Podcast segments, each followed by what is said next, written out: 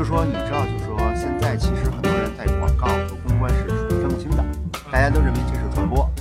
那么其实，在某种意义上，比如说我们现在以前的 EDM，后来被称为叫 EPR，嗯啊，这些东西呢，其实 EDM 一直是说一定要定制化发的，以前就是一稿发给十万个人，大家认为这就叫定制广告，但是其实实实际上在行业分类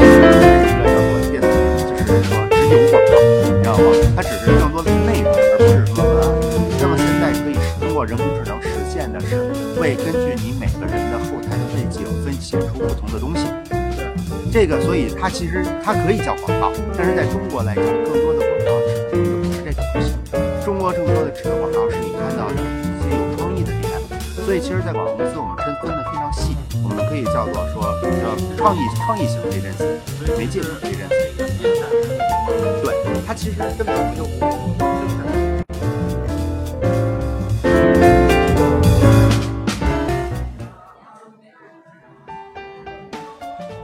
呃，大家好，咱们今天的 CCM 秀啊，我是低调王校长，笑是哈哈笑的笑。咱们有微博可以找到我，也可以通过咱们的公众呃微信公众号“福亚未来”。今天呢，咱们是头一次外采啊，然后呢，邀请的那个著名的，然后资深的。然后特别神奇的李洪振老师，然后那个我们来聊一聊上次咱们说过的关于创业传播管理，以及我们之前说过的服务化对于呃广告公司以及广告行业有哪些变化和冲击。然后呢，我们请李老师啊，谢谢，谢谢。啊，我们请李老师跟咱们打个招呼，然后李老师自我介绍一下呗。呃，大家好，我叫李洪振啊。这个介绍其实是一个非常复杂的一个事情，就是大概从业二十来年吧。呃，我既从销售做起，其实市场研究、呃品牌咨询、广告、公关、活动啊、创业、孵化器管理，其实都有涉及啊。所以其实那个王校长找到我说，一起大家聊一聊这个数据啊、广告这些东西的时候，我也非常高兴，因为毕竟这也是我从业时间最长的两个时间段啊，这俩加起来有十六七年了。我觉得这个这个咱们这个搁中间啊，好，对，搁中间。然后呢，那个主要就是这么一个问题。之前因为那个，就是我我刚才也跟李老师说了啊，咱们那个陈院长呢，呃，发了一篇文章，里边说到，呃，大数据对于广告的一些变革。然后之前咱们也就是大概其沟通了一下，也就是说，可能在未来。那么，其实我们之前做广告、做传播，可能三件事儿，一个是先了解一下消费者的需要什么，他们的需求，他们那个就就就心里怎么想的，然后呢，再去做一些素材，找洞察做素材，然后呢，再找呃相关的传播渠道，把这些内容传达给这个受众，然后他们觉得好，他们就买了。但是现在呢，如果按照现在这种方式来说，可能，呃。去做洞察调研，就李老师您之前特别擅长的那个那个，就是干了好多年调研的那个事儿，那么可能被大数据取代了，而且它呢不是推测性的，它是一一对应的这种数据，呃会比较准。没事咱们不不用不用那个我说完了您说完，咱可以一一一块儿说啊，这收得进去。呃，会比较准。然后呢，做素材又有类这种这种智能的类似阿尔法 Go 这种东西，它可以做出素材来。然后呢，传达的渠道又通过大数据的这种方式，能够那个一一对应到咱们说那个规模化的、个性化的信息。嗯，那以后还广广告公司还活得了活不了？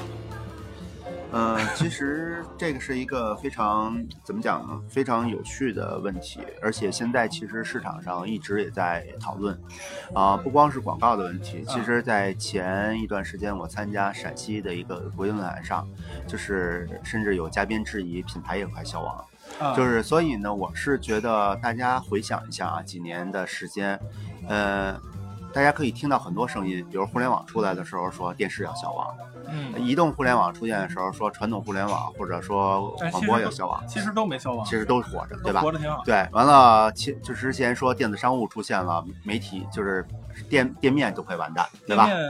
反正反正现在不太不太对，活得不太好。大家认为是不太景气，但是如果你经常逛商场，你会知道有一个叫优的良品，优的良品，对对它是逆势而上，现在啊基本上所有的店面都是开的很多，而且是非非常红火。优的良品原来是那个电商的是吧？没有，它就是实体。纯实体对的，我在好多地方都看见过。对，所以其实大家可以看到，就是说，呃，并不是说一个一种形态一定会取代另一种形态，只是它可能是从一个点来出发，它会改头换面出现。嗯，那么其实很多人都会讨论说，呃，就是数据调研公司，呃，特别是在乔乔布斯的这个自传出来之后啊，很多人都说，你看乔布斯苹果、这么牛啊、向来没有做过调研，所以调研无用。当时我在奥美的时候，我的团队就有好几个人就说说，你看乔布斯向来不用调研，做的产品也很好，所以我们广告不需要调研。其实这个观点并不是一个现在的出现，应该是就是很久的。嗯，那么呃，另外一个就是说，这个观点呢，我我觉得从根儿上呢是大家被媒体误导了。对，所以其实可嗯能也不是说那个不用调研啊，其实那个之前我们的那个想法是说，呃，大数据来了以后，我们可能直接从大数据里边儿得到每一个差异化，比如十三亿人，十三亿人每一个人想要什么，我们都知道了，嗯。可能都不需要我们做定量或定性这种抽样调查，我们就类似于去时时刻刻的实时的这种普查了，每一个人的普查，那嗯这个得到的数据会不会更准？那以后像 AC 尼尔森、像新华信等等这些调研公司，他们是不是要么就转大数据，要么可能这种调研就意义不大了？会不会这样？嗯，是这样子的。其实你大家如果熟悉调研行业，就会知道，现在很多的调研公司确实都在转型向大数据后台来做。呃，但是两者之间它其实是一种并列的关系。嗯怎么讲并列的关系呢？其实呃，王校长在上次你的那个就是 C 那个那个秀秀场中啊，曾经举了一个例子，啊，就是说可口可乐呃，它如何通过什么调研出现问题，对对吧？听着真是对太感动了。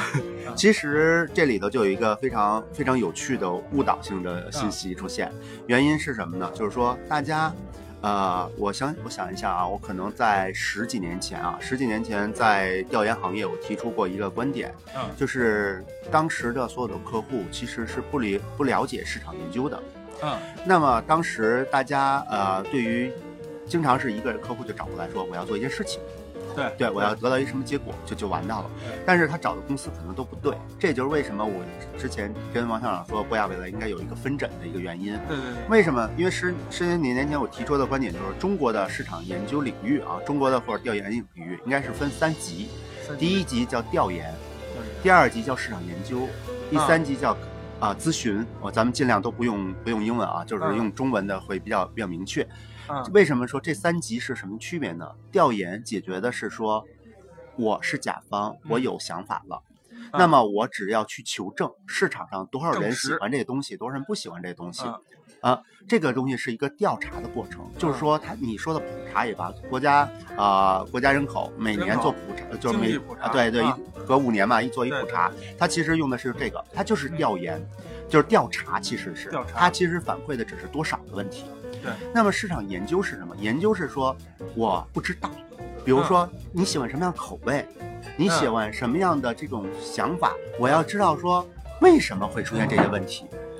它是一个研究发现的过程。那像可口可乐那个，它是算是呃，咱们说完，等我说完这个。啊，最后一个呢是说，为什么我说叫咨询呢？咨询是说我该怎么办，你知道吧？就是说有多少啊、为什么我该怎么办？其实你听这个三级，嗯那么这个三级，中国的公司在成长过程中，其实在九九几年啊，九十年代或者说两千年初的时候，其实市场的调研公司或者研究公司也不规范。啊，那么那个时候，其实很多人都说我什么都能做，其实不是的。你一说的可口可乐，其实可口可乐做的在中国做的基本上的研究都属于最基础的，就是调查。就是说，在如果是岁数稍微大一点啊，这一说就暴露年龄了，九九六九七年左右的时候，可口可乐和包括雪碧在中国做了很多的调查，它的调查就非常之简单，就是说，一二三四五款口味测试，你喜欢哪个？对对对，完了这些东西是什么呢？这个东西就像之前我所说的一句话，叫做战略上的自主，战术上的合作。其实他们的战略已经定了，他们只是来验证一下市场的东西，验证一下对不对？验证一下多少，其实都不是对不对的问题。其实呃，如果是从就是说呃欧洲还好了，如果从美国留学回来的学生做 mar 学 marketing 的，他就会将有一个面临一个问题，就没数字不会做事情。我一定要看到，比如说我选蓝色还是粉色，好，我做一个调查。完了，但是蓝色和粉色你得先有。对，没错。所以这个蓝色和粉色谁定的？可能是他设计师定的，不是消费者研究出来的。完了，所以说在中国，为什么说外国企业在中国会遇见很大的障碍？就是说这蓝色、粉色是他们定的，不是说中国的调研出来的。就是说，我们记得当时可口可乐特别明确的是给我四个杯子，说你来选这四个杯子。那么这四个杯子是什么？为什么？对啊，不知道，对吧？你所以其实这个是在调查环节。嗯。那么中国的所有的这个研究是在这个环节啊，但是它赋予的，咱们国内很多客户赋予的是说，会说一句话，就是说。我，如果你说的东西都是我知道的啊，如果说我都是我知道的，我还用你干嘛？我就想知道不知道的，那么那个就是发现环节，那个就是研究研究环节。研究环节特别简单，就是说当时呃我们在做一个就是说同业，就是美国同业协会进入中国啊，他说我对就是。铜铜铁的铜啊，铜，它的目标呢，就是说叫做发展，就是就是叫帮助中国实现铜的使用增长啊，这不可以更进口一些东西吗？对身体不好。哎，没有，当时呢，大家认为说这个铜是出现在哪儿？当时中国正处在变压器更换啊，所以全要换铜的，所以当时他就是说我们要做一个就是说事情，他想的非常简单，就是去找所有的。能够组能够帮助铜的这个变压器更换的单位一起来讨论。北京变压器厂，呃，也许吧。反正当时后来我们就我们就回来问了一个技术问题，就是说你确认中国的铜的增长是变压器吗？这个是最大的吗？对，因为他其实不关心是不是变压器，你知道吧？他关心的是铜。然后他说。我们根据国外的经验，我们是什么东西，你就要去做这个东西。嗯，那么那个事儿是一个纯调查的事情，你知道吧？就是我们去研究这个，你今年换多少变压器？嗯，你今年多少多少，一算通产量就完了。对。但是实际上呢，我们经过一一轮证说，刚才说不对，肯定不对，出现问题。最后我们发现，咱不说过程了啊，我们经过研究、数据分析等等等一系列，最后告诉他说，中国的铜的增长，其实你应该去找 Lewis。找牛仔裤，找力扣子，对，铜扣，铜扣其实当时变压器还多，对的，因为中国人太多了。对，如果每人一条牛仔裤，你想想是什么感觉？对，所以其实你看啊，对于他来讲，这就是研究。那么整个是他带证他的战略的问题。比如像摩托罗拉那个有一款就是键盘的手机，我记得好像叫 QQ，呃，我知道大概其对那个。当时他就是，当时他就说这款是商务机，定位跟那个黑莓一样。啊，但实际上呢，它最后变成了一款网互联网手机。对，这个是当时我在欧美的时候，我们的同事一起做的。其实你看，他给的 brief 都是说我要做一个调研，但实际上我们都是一个研究。那么这个过程其实是说很难解释，说大数据中解释清楚的。就说我们的大数据更多的现在现在啊现阶段，仍然停留在是说我刚刚说的第一个阶段，就是多少的问题。那么现在如果说你现在有很多的这种公司啊，就是广告公司，他们说我们做大数据，对吧？现在有很多大数据公司在帮助做啊 e marketing 的这些一些东西，或者做叫 social 的营销，对，没错。嗯，他们后台你发现他们找的人是什么？数学博士，嗯，心理学博士，嗯。或者说，甚至有博士后开办的一些公司，为什么？是因为他们后台需要大量的建模。嗯嗯，这个数学上面对是数学模型。那么数学模型，但分就是咱们学过统计啊，都会知道统计上有两个方法，一个叫聚类，一个叫判别。嗯，聚类和判别是什么概念呢？就是说这是一个很传统的分析方法。我们就是说，我们有一千个人、一万个人，好，我们不可能去。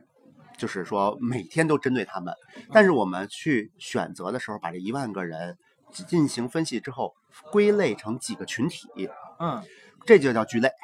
那么归类成几个群体，我是有一个标准的，我就形成了一个规则。嗯完了，这个规则就是说，A 群体可能具备什么样特征，B 群体具备什么样特征。当然，这是一模型啊，我说的比较简单一点，口语化一点。那么你再出现一个一千零一万零一个人的时候，啊这个人肯定具备你的这些群体中的一个人的，就是某一个特特特性。那么我就根据这些特性把它归进来，这就是一个聚类和判别的过程。这个我能理解，我我还问题是在这儿啊，就是如果说刚才您说那个都对，但是其实是在于信息采集的那个过程。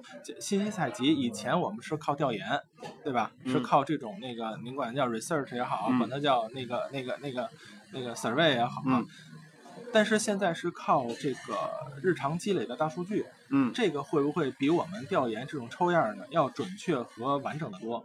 我们嗯。说大数据是一个全体数据嘛，没事儿，我觉得那个，因为咱们是啊咱们是聊嘛对每十五分钟啊，嗯。那个那个进一段儿那个音乐，让大家休息一下，因为那个听吧，嗯听是这样啊，听的话那个那么长时间集中精神，有人在开车，有人在嗯走路，装电杆子这不太合适啊。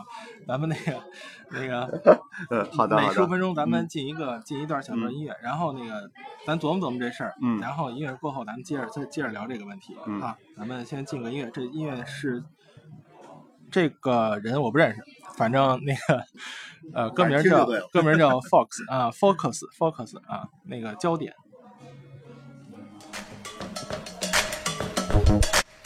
I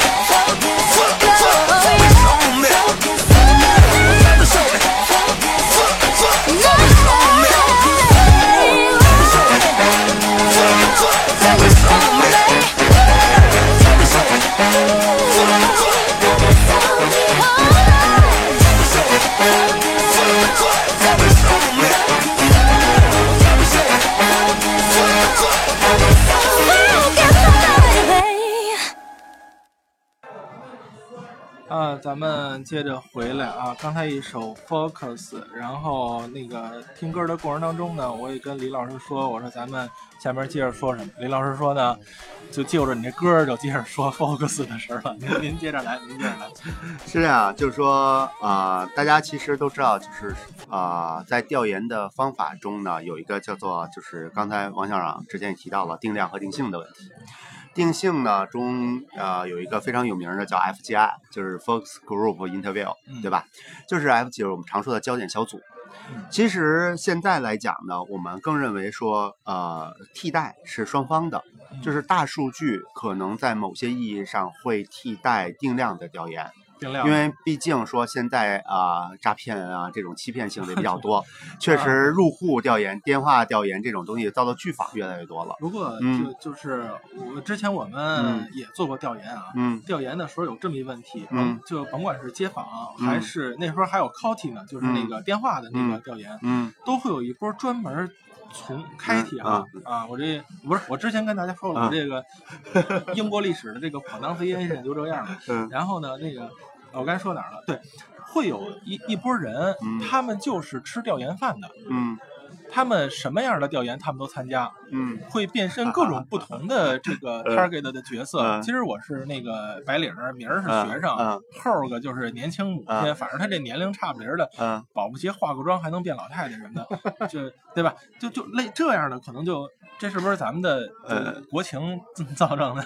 没有，这不是国情的问题，这其实全世界都有，呃，但是就像其实这个东西啊啊、怎么讲呢？是没没办法避免的。啊你做 PR，呃，你知道 PR 过程中就是说开一个发布会，那个 PR 负责人一定要在前台，为什么呢？就有一堆媒体虫，啊，对对对对对吧？？去领礼品的，所以其实调研呢也同样，就任何行业都存在，对吧？你开个展还有，吃婚礼哎，对，没错。所以其实呢，呃，首先我们不能因为这少量的事情而把整个的事情给废对，没错，把整个事情废掉。完了，呃，调研中呢，其实为什么我说 FGI 是 FGI 里头，其实现在啊，就是其实这也是一个中国行业发展的一个悲哀，就是咱们话话跑稍微跑远了一点啊没，事没事，就是说，因为任何行业，其实你做任何事情，精专是很重要的。对对，我们以前有督导都是四十多岁的督导，就是当当年啊，就是都是啊四十多岁的督导。现在而很少见了。对，现在很少见了。现在可能就是说，有的可能是都没有经过专业培训的就来做督导了他认为带一群人就可以做了。对，因为当时为什么我们说我们的专业督导很厉害？他往那一站，就不用问问题，他就知道啊谁是会创。哦，啊，就是说我们其实有很多，其实我们有很多行业，比如说像以前啊，就是说调研调研同业的不能参加，啊然后销售不能参加，特别卖保险。对，特别卖保险的销售就不能参加，他去了就全成会场的主持人了。啊对，然后，但是呢，现在我经常接到电话说，哎呀，那个您好，我要哪哪公司我要做一调研。我说不好意思啊，我都上来直接说我是同业。哎，您什么同业呀、没关系，咱们问吧。没关系，对所以，所以其实是咱们自己把自己做差了。啊。所以这，但是有为什么说有的时候就是说，所以他并不关注这个数据是真是假，对对对对对对，所以其实这个是一些小公司啊，甚至一些行业的，就说像我们说一个那个老鼠屎坏了一锅粥啊，这这对这是一个问题。本来就一锅粥了，没有，啊完了，所以呢，其实，在某些意义上，为什么我们更主张说啊、做定性研究？其实，在很多时候呢，你的深入的访谈会比较明确。就是咱们，我就一直老顺着王校长说那可口可乐啊，啊，可口可乐，对，可口可乐，我们说可口可乐，它是有一个过来就是这样做，问你几个，对不对？对但是其实可口可乐还有非常规定规范的，他说，你觉得你为什么要买可口可乐？嗯，有可能对方就说好喝，好喝对，你要是数据调研或者说网络调研，就是好喝就完了，对不对？对，那么，但是我们当时要求的是不能问好喝，为什么好喝？你怎么觉得它就好喝这个只能在 focus group 那个只能在面对面的 interview，就是或深访或者 focus group FGI 来做。嗯那么为什么会出现这个问题？就是说你问的时候，通常我们会得到一个最深入的答案，就问啊三四遍之后会出现一答案什么？喝喝进可口可乐那个气儿，你打嗝打出来的时候，那个感觉很爽。所以重点在那个爽对，重点在那个气儿，气儿，气儿带来的爽，完了那种冰的那种感觉。其实你看，这个就是可口可乐的卖点，就是在当年啊，这就是它测试点。所以其实你想想，咱们任何大数据，任何的网络它能替代这种东西吗？而我们，我以前啊，就是曾经在奥美的时候，我就说我说我做了孽了，就是在前 前十几年是说拼命的做调研公司插广告公司，完了后来呢，到了奥美之后就拼命的调呃被调研公司插我，啊。那当时是跟 TNS 在那个就是说在移动经常俩人对掐，啊。其实很大一个原因就是说什么屁股决定脑袋，对。我当时我就是一定要找到数据的根本。没但是广告要的是什么？广告要的是人性的东西，是你本性的东西，是那格儿那一下，嗯对吧？如果我做广告，你想想，我如果做可口可乐做广告，如咱们不说什么感性广告、情感广告，咱们只说一个很平时的产品广告，我做一个真甜呀，你你觉得这个是真甜呀，对真甜没了没有，它对它很好喝，对不对？甜也好喝呀，甜甜就甜呗，对。但是你说，就像就像你说的，改了配方了。对对这些人不喜欢还我的可口可乐，对对吧？其实，在这种来讲，这就是数据陷阱。就说啊你看到了是正确的，但实际上你并没有了解到深层的东西就跟我那天说的那个有多少个学生喜欢老师那似的。啊、对，这个其实我们还可以嗯有一个更好玩的，因为这个咱们不说具体的统统计的术语啊，这嗯个这就做的比较比较有趣了。那么你想，这个是一方面，另外我打一个比方，这是我当年上学的时候，我的统计老师教我的啊，就是啊说统，计老师教的。啊、对，因为我也是学统计嘛，对对，对我知道知道。呃，因为呃，假设说王校长想单身去旅游，去一个海滩，然后去海滩呢，想我我敢啊，我觉得你可以有这个潜质吗。我不敢不敢不敢，然后你家教比较严。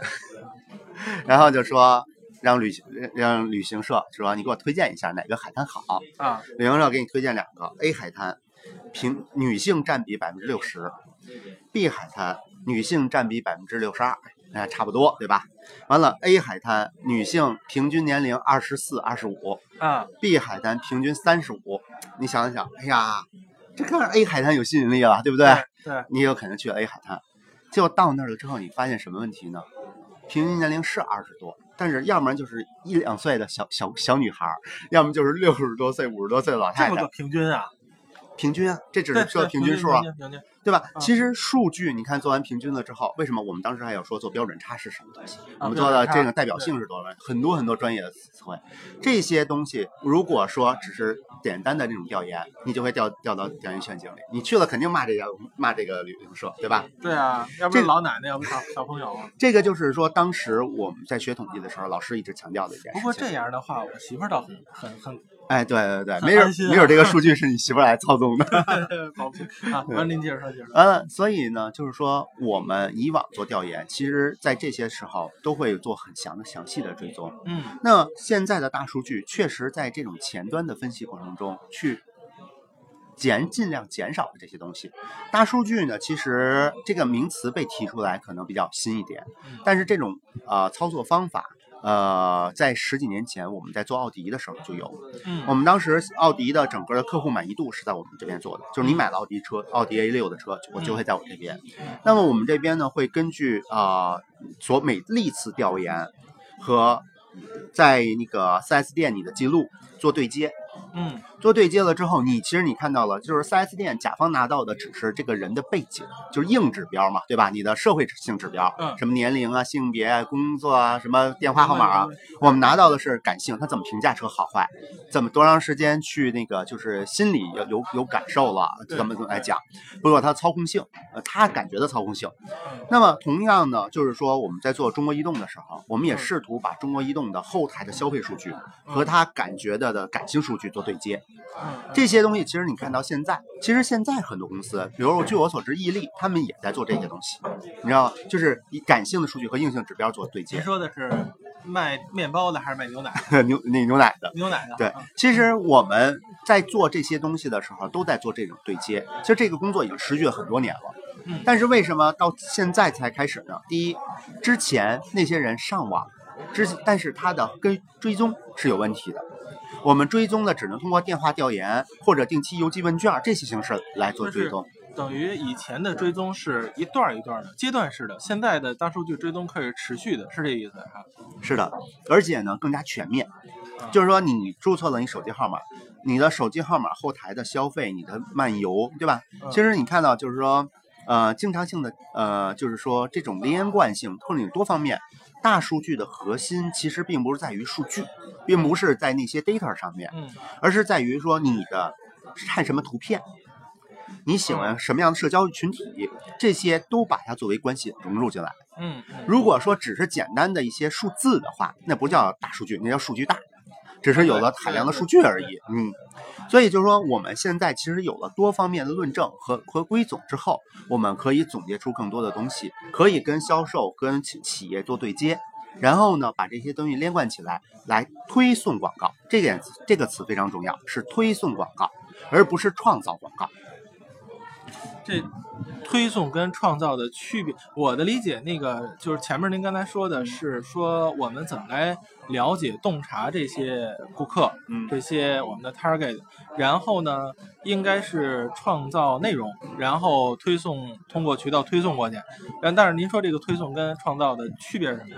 是这样，就是说在呃我们做整个的时候，在很多企业中啊，这个市场研究、产品开发、媒介或者 PR 是分成了不同的部门，对由不同的人来管。我们主张他们要扁平化。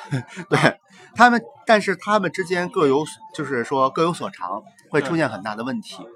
那么在我们的就是说操过操操纵过程中呢，其实你所有的这些信息的量，完了，他们呢就是说是被一种有损耗的在传递，或者是被取舍的传递。嗯那么，所以就是说，你得到的调研的数据，你知道一个调研，我们得到的报告可能是几百页，对，而且从不同的维度分析就不一样。那么，调研经理可能根据自己对企业的认知，他就做一次评判。嗯那么评判之后，你再转交给啊、呃广告的时候，广告的负责人会拿着这个来要求他的那个创意的代理商嗯来发想创意。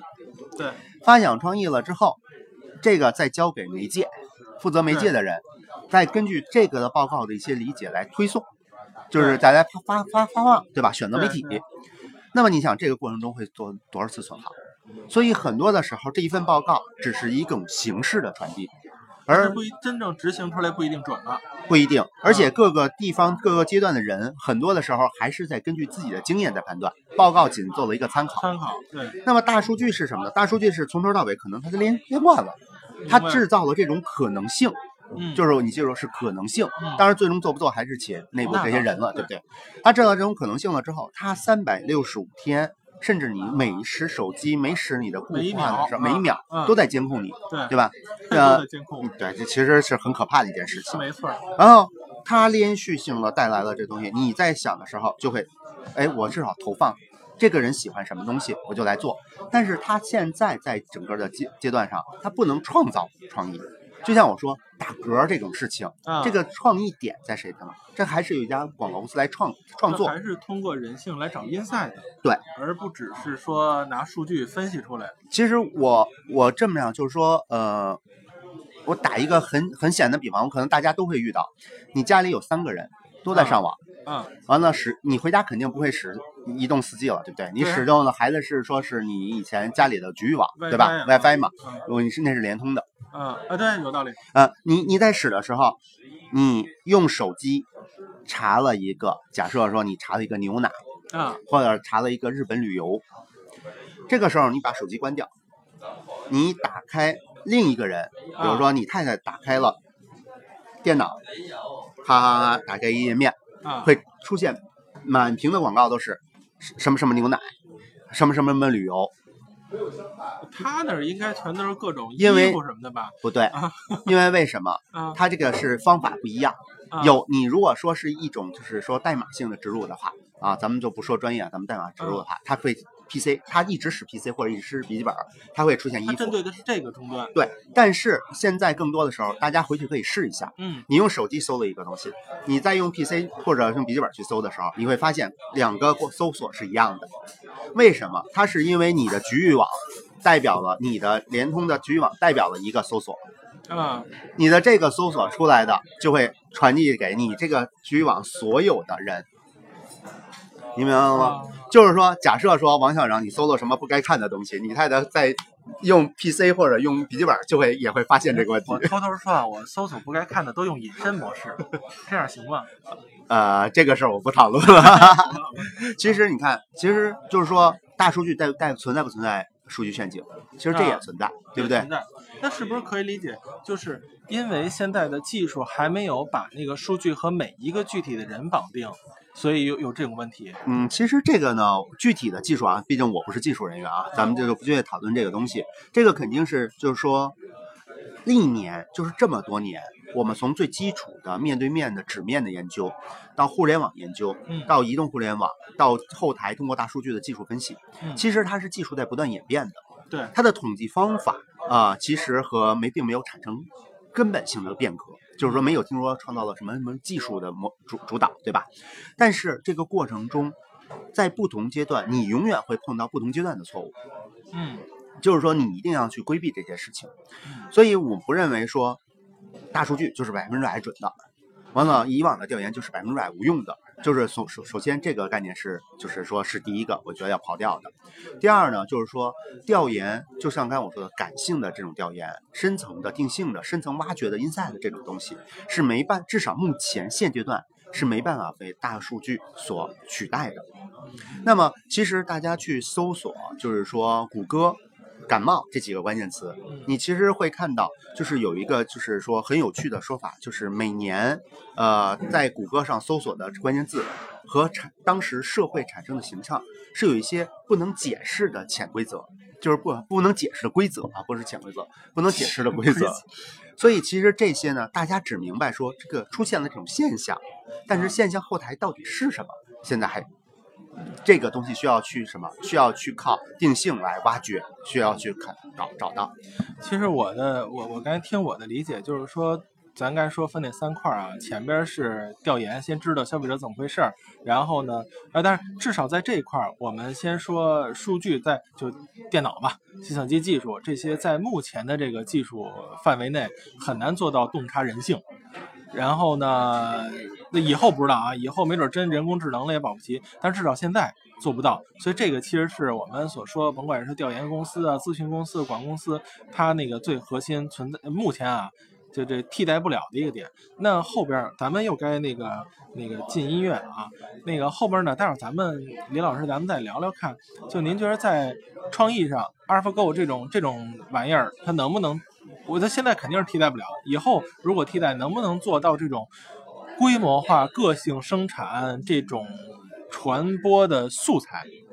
规模化、个性生产的素材，然后咱咱咱待会儿聊聊这个事儿。咱们进一什么音乐呢？我这儿找了一个叫 Silento，这叫 Watch Me，这个歌叫 Watch Me 啊，咱们看看这个，听听他怎么唱，然后待会儿咱们回来看看怎么来 watch 以及洞察这个消费者的那个那个内心啊。咱们进一段音乐。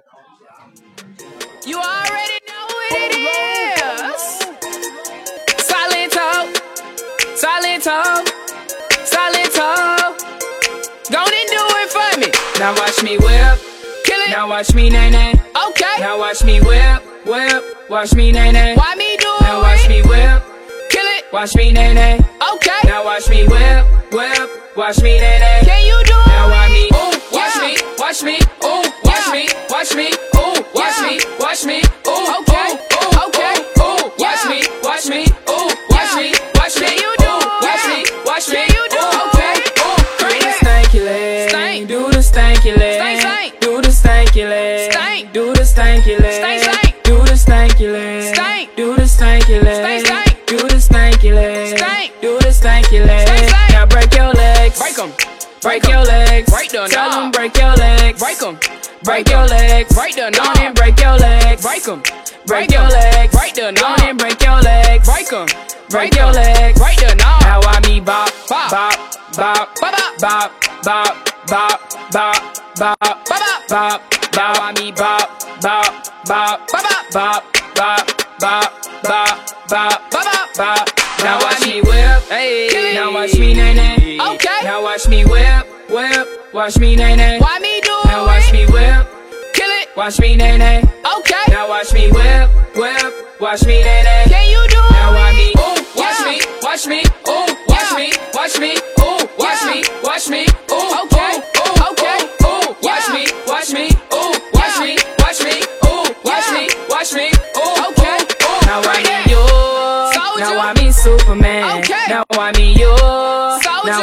Superman. Okay. Now I mean yours. Soldier. Now I mean Superman. Okay. Now I mean yours. Soldier. Now I mean Superman. Okay. Now I mean Duff, Duff, Duff 'em. Duff, Duff 'em. Duff, Duff. Duff, Duff, Duff, Duff 'em. Duff, Duff 'em. Hold on. Duff. Now I mean Duff, Duff, Duff. Duff, Duff. Duff, Duff. Duff, Duff, Duff, Duff. Duff, Duff. Duff. Duff. Now I mean Bop, Bop.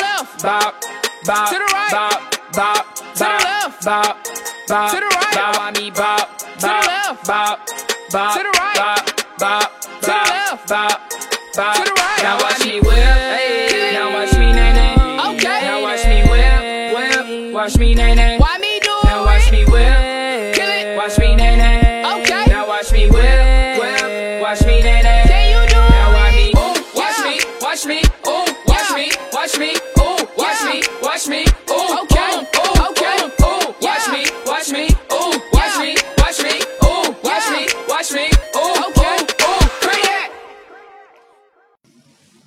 嗯随着这个 Watch Me 这个突然结束啊，咱们接着跟那个李老师继续咱们聊这件事儿。啊，换了一个稍微安静点儿的角落啊，这个角落上边有一个风扇，我刚以为是交流声呢。呃，咱们接着接着说刚才那个找消费者洞察的事儿啊。刚才那个音乐期间呢，跟李老师呃聊了一个事儿，就是前几天我们去参加那个今日头条的 AI 大会，呃，所以呢，就是人工智能怎么去创造这些我们说传播的素材，创造出来能不能像我们的创意总监们是吧？这些创意同志们一样，抓住消费者的 insight，真正的洞察人性这件事儿，李老师您您您怎么看？呃，是这样啊，就是非常碰巧，呃，在去年的时候，跟咱们国内很多做人工智能的这个就是朋友啊，一起讨论过一些事情。呃，当时呢，就是说我们就在讨论一个问题：人工智能到底目前能够帮助我们做到什么什么阶段？同时呢，也正好就是了解了一下国外的人工智能一些情况。最近呢，又被这个就是说呃。谷歌这些事儿啊，就是下棋这个来来刷屏，所以其实目前啊，就是国外现在能做到的，国外能做到的，就是说，呃，在传播上有一个说法叫 EDM，对吧？就是以前咱们的小广告、直邮直邮广告，通过互联网形式发邮件也好啊，发信息也好，EDM，呃，这个 EDM 呢，在国内基本上是一个写手，一个文案，然后写好，然后把它发给我的群体，对吧？我的邮件列表也罢，我的什么短信列表也罢。那么现在在国际上可以做到是什么呢？通过人工智能的分析，根据你的日常的喜好、购买以及一些大数据的后台分析，定制化写这个文案。嗯，就是说，可能王校长得到的是一份和我完全不一样的邮件，而且这个份邮件的推送，据说现在的推销的这种成功率是大幅上升。那么大家可以看到，现在做到的是什么？是文案的撰写，是就是现在已经可以实现机械的这种就是电脑的自动的文案撰写了。那么这个是目前我们说现在是呃肯定能够做到的。嗯那么未来可不可以实现图像？就是说你这个人喜欢喜欢什么什么样的图，嗯对吧？其实现在呃我们经常看，就是说老说 social，social 是传播的时候，其实跟传统的这种 TVC 啊，跟电视广告最大的区别是什么？以前我出一个平面，出一个图，这个图一定是根据创意。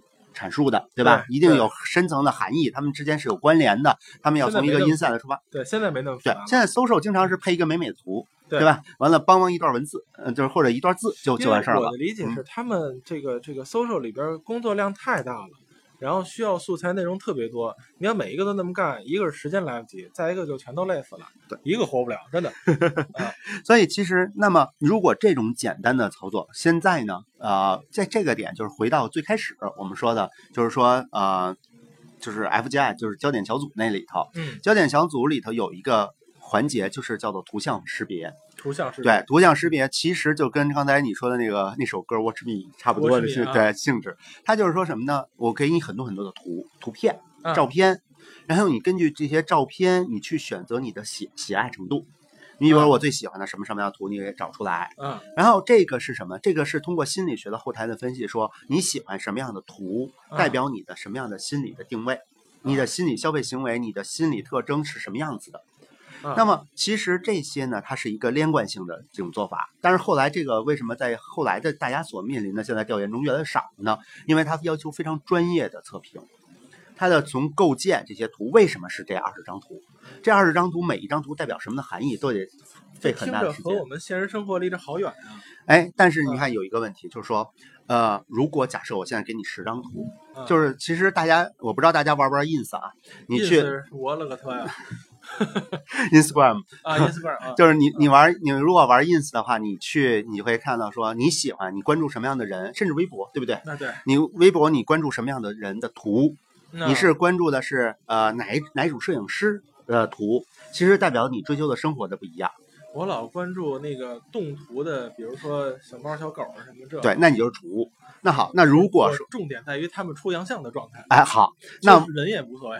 那如果说我要给你推广告，啊可能真的就是特别简单，我就给你推一个，哎，一个小狗，比如酣睡掉在地上的一个一个过程，对，然后配到一个什么，比如狗粮的一个广告，没啊准你就可以了，对不对？我又不吃狗粮，我们家不不养狗。那我你想要什么？我给你配一个牛奶的，你要不要？你是不是会引起关注？啊，其实那嗯个画面其实就引起我关注了。对，是的啊。所以其实就是说，这个是在目前是肯定可以实现的。那么它哦。是基依于大数据可以来推测的，但是现在呃，可能就是咱们孤陋寡闻啊，我现在还不知道哪家公司在做这个事情。我也不知道。嗯，对，所以其实因为之前我跟一些做这个做方这方面研究的人呢探讨过，大家都认为这个是非常可行的。但是推导下来，到底谁能操作下来？我相信，呃，这个日新月异啊，肯定现在有公司可以来做了。其实我们说做到这阶段是没完全没问题的。嗯，但是如果说根据王校长喜欢这个搞笑的背后的含义，给你推一个完全人性的分析，这些东西，这太难了，这些是不至少现阶段做不到对吧？所以。这个些东西呢，就得需要是说，一方面是大数据的研究，一方面是创意深层的人性的这种分析。所以你看到说，不管是下围棋也罢，还是怎么样，它其实是算法。嗯，如果说是一些深层的，我们经过大量的实现、计计算机 AI 的学习，它把这个规则、这个算法掌握了，这些东西都可以迎刃而解。对，但是在现阶段，我们现在这些，至少在我们现在这些广告层面还用不到这些。哎，那您比如说哈，现在我比较，因为很多广告公司的朋友，嗯您您您原来也是咱广告公司的，这这是吧高层，这个广告公司现在如果想不想被淘汰，我认识好些广告公司啊，都嗯琢磨着转型。嗯您让他们怎么办？他们去搞技术，我觉我觉得不现实啊，他们。哪儿有技术？修电脑都也不叫修电脑都费劲吧，反正你要说弄这些技术，数学都不太好，我数学也不太好。那说这没几个跟您似的又调研出身，这这太难了。这那样他们怎么办啊？现在这状况，我我觉得这个问题，其实今天咱们讨论的就有点有有点跑题了，因为昨天其实我还在跟 f A 的一个那个就是大佬在讨论这个问题啊。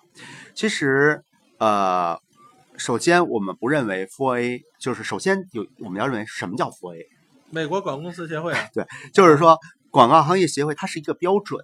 它这个标准不光是它的收费标准，以前是收费标准，对吧？啊，现在变成了说，它既是收费标准，它其实它其实收费标准已经不重要了，它重要的是作业标准，对不对？那么作业标准包括它的流程、它的品质这些嗯东西。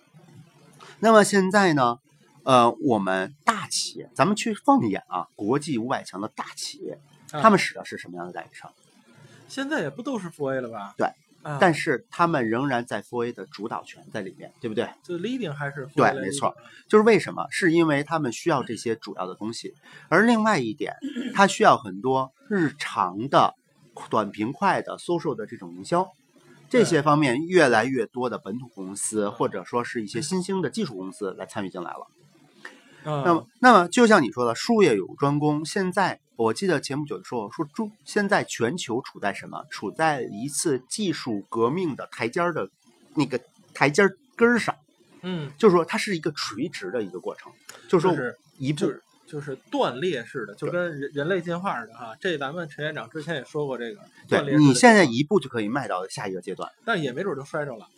摔着我觉得倒不会啊，除非说人工智能叛变了，这事儿有点远了嗯但是就。对于我们具体的那个个体来讲呢，那可能就真摔着了。我我上不去吧？是这样，就是说，其实大家啊，大家想一下，就是很多呃，就是朋友都会说，我现在跟我的父母完全没有沟通，对吧？就是完全没有沟通的方法，嗯，然后呢，跟那个就是说，跟比如夫妻也没有沟通的方法，或者跟孩子也没有沟通的方法，嗯那么是为什么？其实从我们退一观，我们不研究个体，其实我们说研究社会是说咱们的社会，咱们中国这几十年发展速度太快了，经历了人家几十年或上百年的发展过程，不管说是经济水平，还是你的道德，还是你的思想，还是你的很多生活习惯。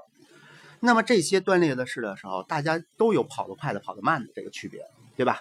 对这个快慢之分就造成了不同的习惯的区分。你甚至就是说，你现在想想，你跟一个清朝的人在一起生活，你觉得你习惯得了吗？就是不好说。没准你喜欢。其实就是说，这种呢，其实是一种断裂式的这种发展。嗯那么我们现在技术的这种变革，呃，大家有时候感到很多无力，是因为他在用传统的方法和传统的思维在审视这些东西。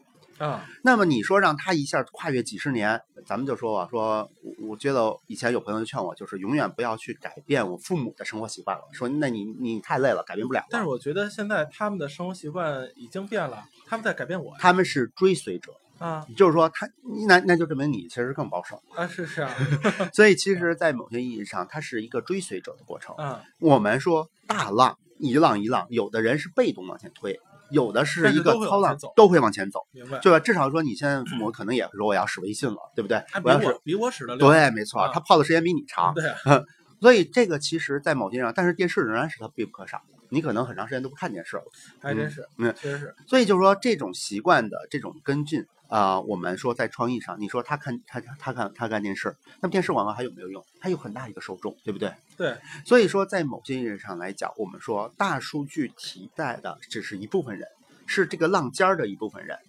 那么随着这个浪越滚越大，它会涵盖越来越多。嗯，但是如果你你直接说我是不是能取代所有的，现在只是一个变革期。如果说用任何一种片面的方法来涵盖所有的事情，都是不不确保，就是不确认的。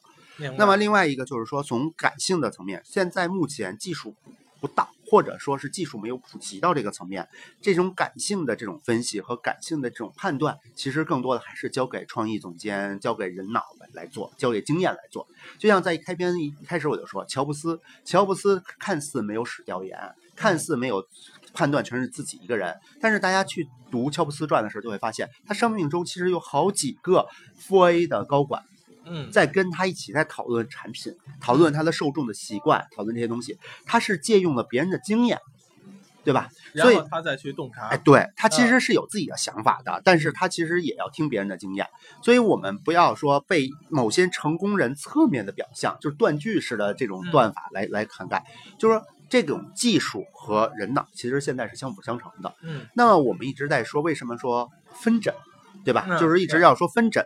其实品牌营销发展到现阶段，其实我们进入到了一个需要分诊的阶段。而我们现在，其实大家回想一下啊，如果是甲方的朋友回想一下，呃，你的 marketing team 的这些小孩儿或者这些朋这些操操盘手，他的岁数有多大，对吧？他的年龄是多大？你让他的阅历能够所有的事情都掌握，那太难了，太难了。太难了。所以，那么，但是你面临到营销的时候，你没有办法是说，哦，这个是调研，我要找一统计的；哦，这个是 PR，我要找一做媒体的；哦，这个是营销，我找一创意，这不可能，对不对？对，就是包括设计。现在我们去前不久，我跟那个就是穷游的一个高层去聊的时候，他说，你们设计师到底什么设计？是工业设计、产品设计、平面设计，还是什么设计？对吧？其实现在还分分的的非常细。啊，就是因为说，在某种意义上，很多人都说我什么都能做，其实你的术业有专攻，其实你不能什么都做。嗯，那么，在一个设计层面就分这么多。那么你面临的整个 marketing 的时候，你自己做一个企业的时候，你面临的是什么东西？所以你一定要找外面的帮手。但是你找外面帮手的时候，你会碰到一个问题，就是说，好像所有人都能解决所有的问题，对吧？这个其实就是面临到你跟大数据面临到一样。大数据好像能解决所有的问题，但是它解决到的深度到底是什么样子，其实是未必的。所以我们翻过来啊，就是稍微中间儿，因为嗯这也是最近老碰到的问题，所以给大家插播了一个算是案例吗？所以其实，在某种意义上，我们说创意、大数据，它现阶段所能替代的就是分发，就是根据你的研究、你的生活行为，也就是说你的 lifestyle，嗯决定了你需要什么样的信息。嗯，那么我匹配了什么样的广告之后，我把这些信息推送给你推，送这也就是分发，也就是这些媒介的作用。明白。那么，但是说，呃，通假设说，王校长你要牛奶，啊，而我判断王校长可能需要十种的牛奶广告，但是对不起，我手头只有一种。啊，那我要选择吗？你说现在用计算机制造吗？肯定我就把这一种给你了，对不对？我只要是相似的，就是说你大家现在说你搜一个日本旅游，但是你看到手机上推送的广告可能是呃柬埔寨旅游，嗯可能是泰国旅游，为什么？嗯他手头没有日本旅游广广告，嗯，对不对去日本了对嗯所以所以呢，现在就是很多的这些推送的时候呢，其实是以一种匹匹配。就是配对儿，然后呢，完了我把这些相关的东西，所以它是一种分发的过程。所以我们认为说，现阶段大数据替代广告，替代的是分发，替代的是媒介。嗯那么对于传统广告的营销，倾向的是一种短平快的 social 的这种玩法。其实 social 在很多时候看似大家并没有追求那深层的 insight，在大家在追热点，对吧？对追曝光。对，但是我们反过来来说，呃，一直在说 W 是最好的 H 五公司，对不对？嗯但是你们翻过来来看一下 W 的三水，三水是什么背景？三水不是一家 social 的开发，它是一个正经传统的广告人，对吧？我如果没记错，它是一个传统的文案。嗯那么所以说，它是了解了人性的洞察的深层的东西，只是用技术手段予以表现了。所以我在一直来讲，就像说互联网的这种商城一定会替代实体店，这个逻辑是不存在，就是存在说法是存在偏颇的一样。嗯就是说大数据。完了，数据的分析一定会替代传统的调研公司，一定会替代现有的广告公司，其实是也是存在，也许一百年之后，也许三十年之后，但绝对不是现阶，不是现阶段。对，但是就是比如说，呃，那会不会有这么一个现象啊？就是大家越来越重视这个 social 啊，重视大数据，重视我们说 digital marketing，然后这些传统的同志们就会生活在您刚才说那个浪根儿里边了，过得比较苦。嗯，我觉得其实这个是不可避免的，对吧？啊？因为其实，在分的时候，我们都说我们从业，我们想找一个朝阳产业，而不是找一个夕阳产业，对不对？对，夕阳产业其实，呃，我们就说夕阳产业是什么？夕阳产业，因为到最后大家同质化竞争太严重了，同质化竞争太严重了之后，大家就会追求什么？追价格，因为觉得大家东西都差不多了，对啊，对对，便宜嘛。那那个时候你作为一个这个产业的从从业者你一定是苦逼一个，这事儿是没有讨论的。那么你为什么说现在你在朝阳产业？朝阳产业说白了就一句话叫行业不透明，从业者少，蓝海不透明，对吧？所以你有可以蒙人 啊，可以你有更高的价格空间，对对，就是利润空间，完了你可以会你就会过得比较好。其实是这样的，但是你去看一下大数据的现在的总量，啊，这几年啊确实在飞速增长，飞速飞速对，但是它跟广告的传统广告的总量没法比，对，那肯定这就是市场。对我们不能够在一线市场站在一线市场，站在一个啊、呃浪尖儿上来说，这个浪尖儿这一滴水就是世界，对吧？我没办法来说。错没错。所以其实你还还有那个咱们咱们国家还有三四五六七八九十勾嘎 K 线城市呢，是吧？对，所以那些城市里边，甚至那些城市里边，没准刷墙都是一个最新的那个那个那个。呃，我就是刷墙在短时间内不会被替代。我觉得也是。对啊，其实，在某些意义上来讲，就是说我们看到的是飞速增长，就像说打仗一样，我们耳熟能详的是什么？赤壁之战。对不对？完了，这种以少胜多，奇妙的。但是真正的战场，真正的百分之九十九的战争，全是堂堂国战，两军拼实力。但是因为他没有没有故事，所以他没被传承下来，对对吧？对其实现在的广告传播一样，你现在想让全市全中国十亿人知道，你说你用什么方法？你用互联网吗？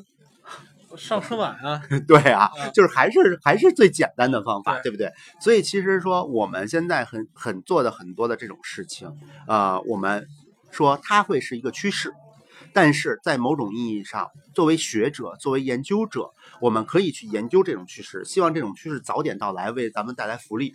但是传统的东西，事实什么保障？其实我们说做和任何做市场都是认知、认可、认购、分享，这几步是跑不了的。对，你要让人知道你，你要让人认可你，你要让人购买你，购买了之后加一个分享。嗯，那么这些过程中，特别在认知阶段，其实还是需要很多传统的手段来实现的。嗯，离不开。离不开。完了，在认可的时候，就说我们冲动冲动购买。其实我们现在自己在做这个文化产品啊，就知道一张好的照片，一张看似让你有充满购买力的这种照片是非常有有有用的，它还是视觉。嗯而现在的人工智能，现在的大数据，更多的还是说那句话、那个词，它的消费行为，所以它替替代的就是在从十年前甚至二十年前做广告，你都会说上来是我们要做，就是叫消费者洞察，对不对？对，消费者洞察完了之后，你要对你要推导出你的创意的这种发启发，就是出发点，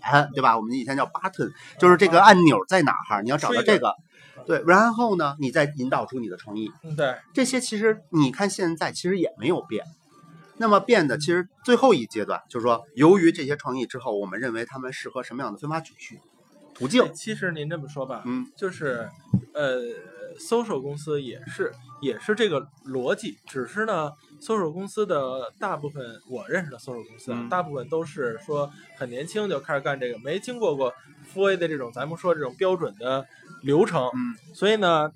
他们没有这个说先调研，然后找 inside，刚才您说那找一 button，、然后当初我们还要做一个大的传播 campaign，嗯。都会有一个沟通平台等等这些东西，嗯，都没有。但是我觉得这么想起来啊，他们都是有这个潜意识在做这些事儿，嗯。只不过呢没用咱说那名儿。嗯嗯，这些东西找洞察，然后找一个大家能认可的一点，然后就是这个点去传播，去做各种素材，方法其实倒没错，都都是这样的。因为你做任何事情，其实说白了，这个我要找的人性嘛，对不对？对，销售的根本，其实我们一直在说商业的根本是什么？商业根本就是把东西从我这儿变到你那儿，这就是商业的根本。对，那么这个过程还，得把钱弄回来，对，把啊得把钱收回来是吧？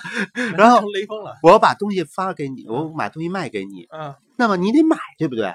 对啊，你为什么买这个东西？我需要了解呀、我觉得好啊。对我得了解你怎么觉得好，这是一个非常实际的问题。那么现在有计算机分析是，他提供了很多很多，可能说因为他习惯性买这些东西，因为他习惯性花多少多少东西，所以我这边准备了很多很多的产品。我可能照着一百块钱他不买，两百块钱的，呃，他觉得可以，四百块钱他觉得贵了，所以我卖一个三百块钱的，哎，两三百块钱的，对吧？这些东西其实你想想，这不就是以往的调研吗？对啊，这就是以往的定量调研做的价格测试。所以其实我们说它形式变了，但是内容没变。没错，所以其实这些流程，大家回想一下，你做任何事情，你说拍脑袋，哎，我有一个好的主意。其实我们现在越来越多去，就是说，呃，那天我一个就是 f o A 的朋友去甲方开会，啊，回来跟我就是说埋怨，他就说，说那个人就想了一个说要做漫画，什么漫画的形式都画好了，然后就刚说要做这个，我说你怎么觉得？说这个我根本就不明白他在说什么。其实你看到这个，我说他最后做了没有？我只关心他最后做了没有？啊做了当然没做，是因为他自己自己的内部的人都听不懂。啊但是你看到了，就说如果很多人不做前期的分析，只是拍脑袋，有很多好的想法，这些嗯好的想法就是来源于互联网上的很多很多成功的案例。嗯，其实成功是不可复制的，没对不对错没错没错。所以就是说你成为第一，比如说像在说当就知道说那个以前的凡客成为了第一，那第二个写长长那个长文的就失败了，对不对？对谁还记得他？然后所以说到现在为止，越来越多的人出现这个问题，我们只能做第一，不能做第二。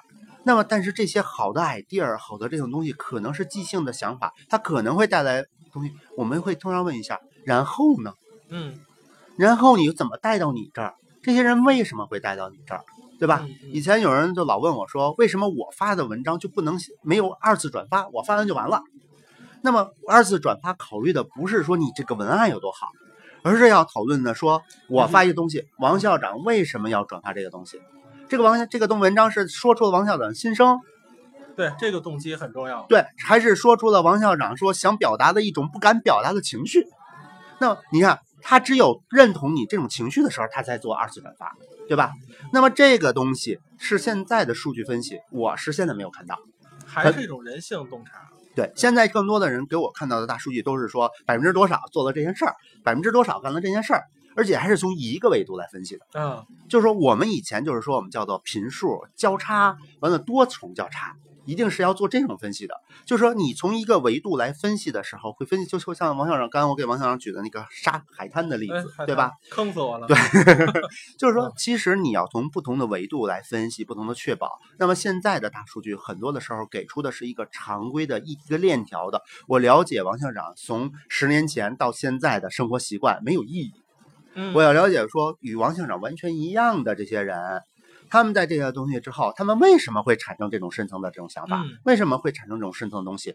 我做出这个广告才会有杀伤力。所以就说现在的整个的传播，大家看到的都是说技术带来的变革，技术带来了这种影响，但实际上你深层的东西越来越被忽视了。嗯所以为什么现在就追热点，对吧？我曾经拿过很多热点，我圈内很多朋友的热点，我去每次去讲课，每次去分享的时候，我就问他们：你们看过吗？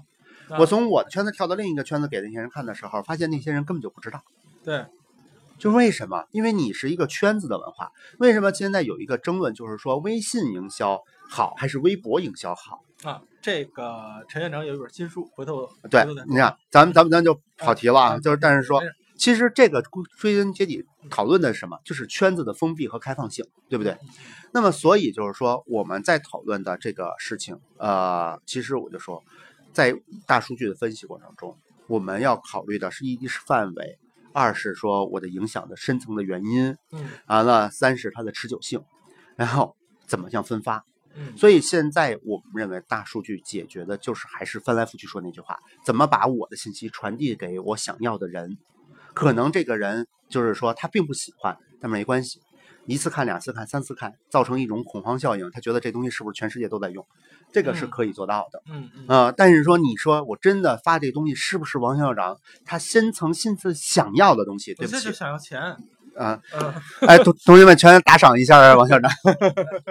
咱咱话说啊，这个、嗯这个这今今今天这时间也差不多了啊，嗯我觉得那个咱们聊的点，咱们 summary 一下啊，嗯就是大数据来了，来了之后有给我们带来哪些变化？嗯作为广告公司，作为调研公司，也不用着急，也不用慌，就是至少我觉得可见的我们历史范围内，也不叫历史啊，就是咱们还能活着的这范围内，就应该看不到人工智能完全替代人类，应该是看不到。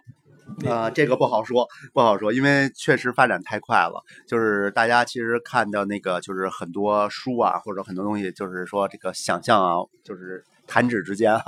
但是我觉得在至少在近几年内，近两三年内吧，就是说我们两三年这么快，呃，因为第四年就保不齐了是吧？呃我现在不敢保证，因为毕竟咱不是做技术的，我啊接触了很多技术的人员，其实他们都在跟我传递一个信息，就是说眨眼之间。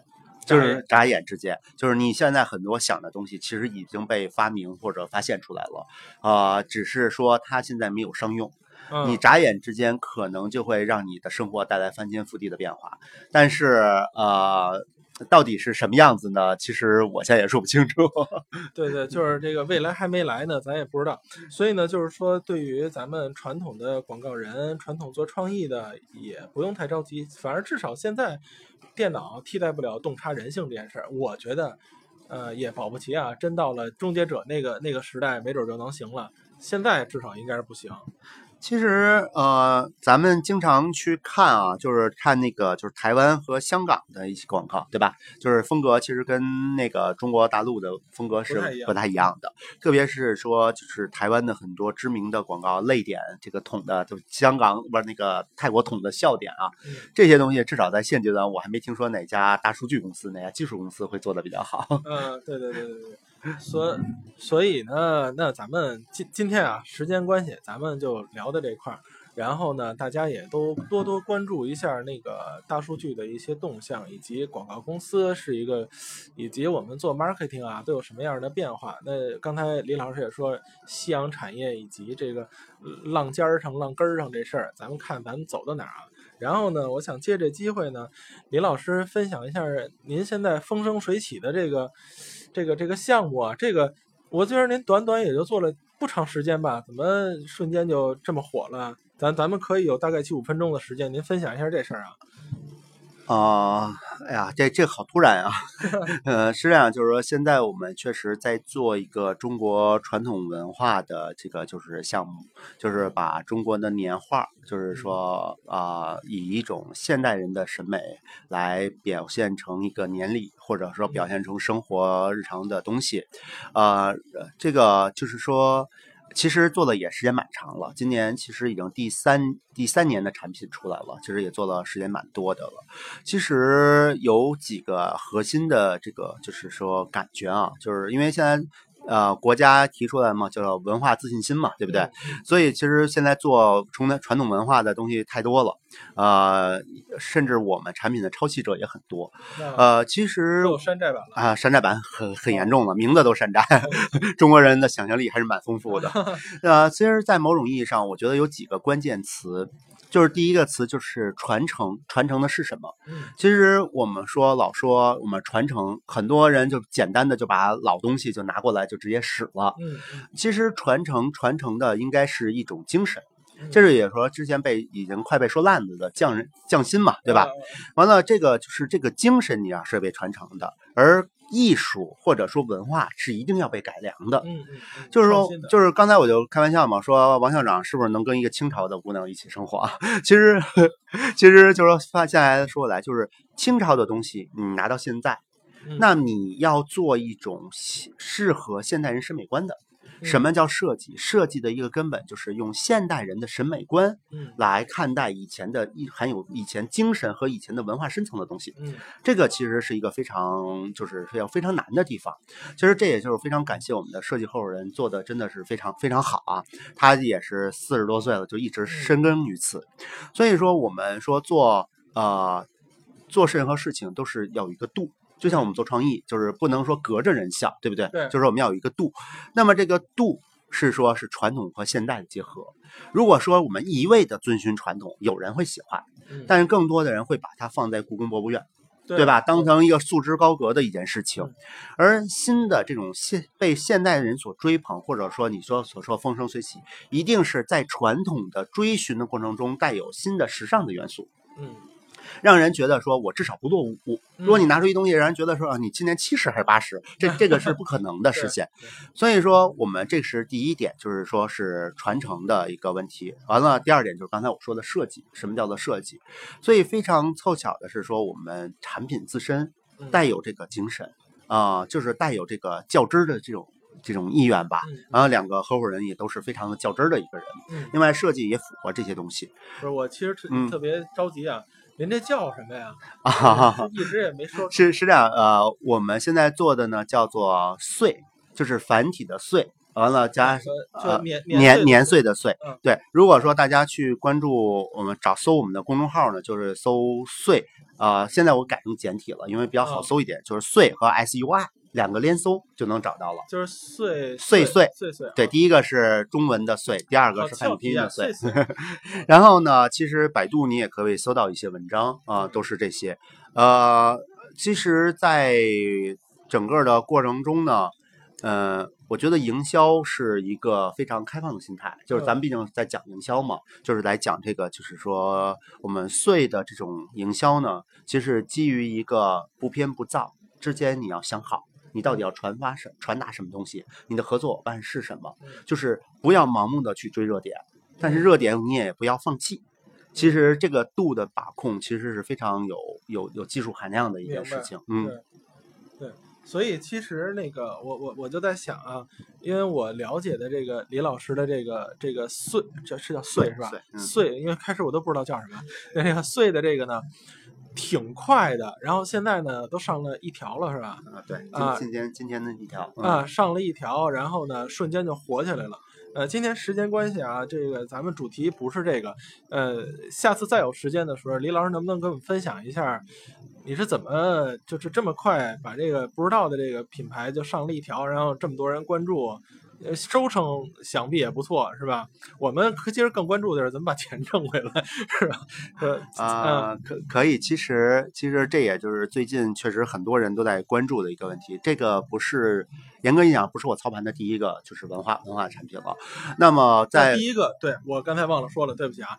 第一个李老师弄的是那啊，个，这那咱咱就不说了，不说了是吧？不不说了，。哈，对，因为其实其实，在某些操作的时候，一说出来，大家可能都知道，但是它其实是有它的一定之规的嗯。我觉得如果有机会可以分享给大家，就是中国的这种文化，或者说是不是说是呃不是传统文化，是中国的文化啊、的品牌到底应该如何打造，如何去就是操作，包括一些企业的 CSR 的这种文化项目，它是如何获得广泛的认知，这些东西我们都可以在以后来分享。这其实也是很想跟大家来探讨的一个话题。